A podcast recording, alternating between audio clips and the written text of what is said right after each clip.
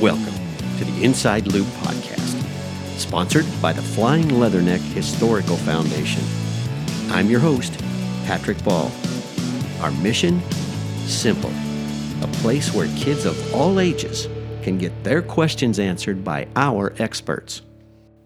Today's question comes from practically every visitor to the museum who admires the Hall of Heroes paintings.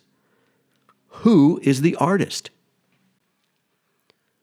Over the last several years, visitors have undoubtedly taken note of the museum's impressive collection of oil paintings of Marine Corps aviation heroes painted by Alvis Beasley Grant. The museum's Hall of Heroes includes over thirty original paintings of Marine Aviation Medal of Honor, Navy Cross, and Distinguished Flying Cross recipients. These works of art are important artifacts that the museum uses to tell the story of Marine aviation.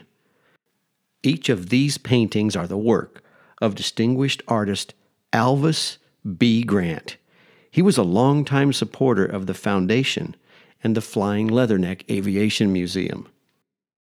Sadly, Alvis passed away on June twenty-third, twenty nineteen at his home in Dallas, Texas. He was ninety-five years old.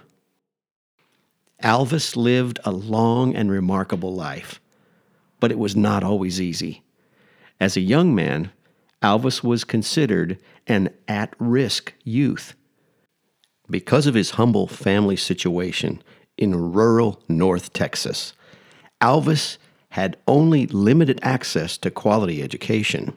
However, things turned around for him in nineteen thirty-nine when he became one of the original nine boys to enroll in the Cal Farley's Boys Ranch near Amarillo. This was a transformative event in his youth, and subsequently Alvis supported the Cal Farley's Boys Ranch for the remainder of his life. He was the last of the original nine students to pass away. After finishing school, Alvis joined the Marine Corps to serve our country in World War Two. He served as an ambulance driver in the Pacific and saw significant combat. The Marshall Islands, Tinian, Saipan, and Iwo Jima. On one of his last visits to the museum, Alvis commented that he had been very, very lucky given the combat situations he was involved in. He joked, "I got through all that and never even broke a fingernail." For his Marine Corps service, Alvis was awarded the Bronze Star with Combat five for service at Iwo Jima and the Presidential Unit Citation for both Saipan and Iwo Jima. Alvis returned from the Pacific in early nineteen forty-six and was discharged from the Corps. Shortly thereafter, he married his sweetheart, Maurice, and started his civilian life. Always the artist, Alvis pursued a career as a professional sign painter. In fact, he became one of the most respected and well-known sign painters in Dallas. In nineteen ninety-five, at the age of seventy-two, Alvis retired as a professional sign painter. However, his passion for painting continued. He devoted much of the next two decades to painting portraits. In all, Alvis painted well over two hundred portraits, including fifty-four Medal of Honor recipients. His portraits of Marine Corps heroes and other prominent military people are displayed in museums all across the country. Alvis was also an accomplished athlete. He played handball competitively for more than seventy years. In total, he won one hundred twenty-three handball tournaments during his career.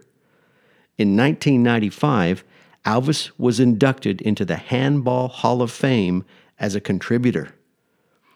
Currently, ninety-eight Alvis Grant paintings are displayed at the U S H A Museum in Tucson, Arizona. He painted portraits of nearly every member of the Handball Hall of Fame. Alvis B. Grant was a great American and patriot. Through his art, he left a wonderful legacy that people will enjoy for many years to come. He was a true friend of the Flying Leatherneck Historical Foundation and Museum. So the next time you visit the museum and the question comes up, who is the artist of these paintings? You can tell them all about it. You've got the podcast right in your phone.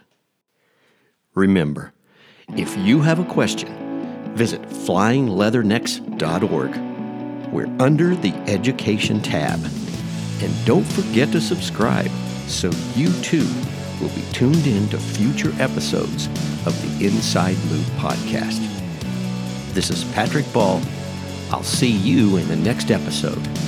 Thanks for listening.